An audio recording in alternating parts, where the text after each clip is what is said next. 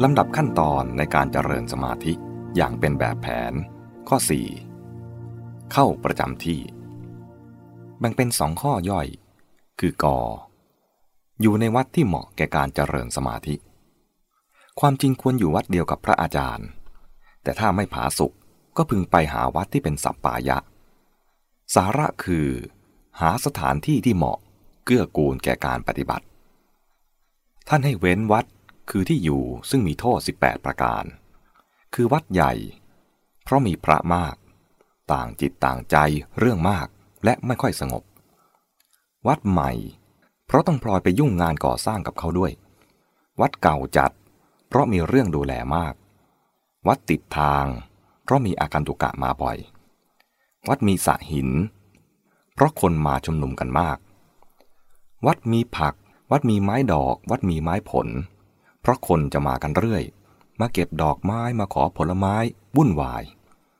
วัดที่คนเชื่อถือมากว่ามีพระวิเศษเป็นต้น เพราะคนจะมาออกกันมาก วัดติดเมือง วัดติดป่าไม้ใช้สอย วัดติดที่นา เพราะเป็นถิ่นที่ชาวบ้านทำกิจธุระการงานและหาเลี้ยงชีพ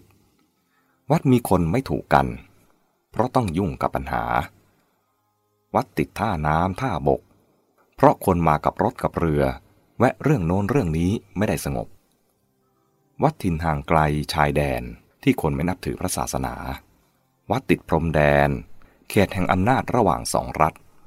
เพราะอาจเป็นการเสี่ยงภัย แม้แต่ถูกหาว่าเป็นจารบุรุษ วัดมีสภาพไม่เป็นสปายะ เพราะเป็นที่มีอารมณ์ต่างๆ รบกวนมาก วัดที่หากัลยาณมิตรไม่ได้ ข้อสุดท้ายนี้ชัดอยู่แล้ว ส่วนวิหาร หรือวัดที่เหมาะสม คือเสนาสนะที่ประกอบด้วยองค์ห้าอันได้แก่ 1. ไม่ไกลนัก ไม่ใกล้นัก ไปมาสะดวก 2. กลางวันไม่พลุกพล่าน กลางคืนไม่อึกระทึก 3. ปราศจากการรบกวนของเหลือบยุง ลมแดด สัตว์เลื้อยคลาน 4. เมื่อพักอยู่ที่นั้นไม่ขัดสนปัจจัยสี่ 5. มีพระเถระพระหูสูตร ซึ่งจะสามารถเข้าไปสอบถามอัตตธรรมะ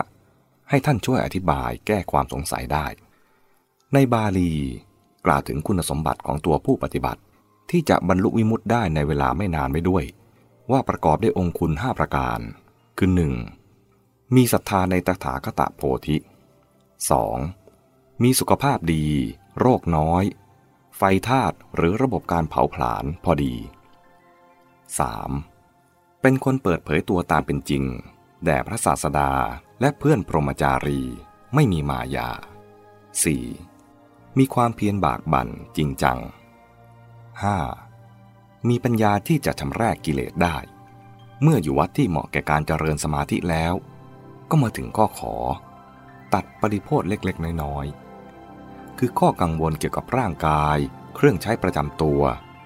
ไม่ต้องให้เป็นข้อกวนใจจุกจิกขึ้นอีก เช่น ตัดโกนผมขนเล็บ เย็บย้อมจัดการเรื่องผ้าจีวรให้เรียบร้อยชำระที่พักอาศัยให้สะอาดเป็นต้น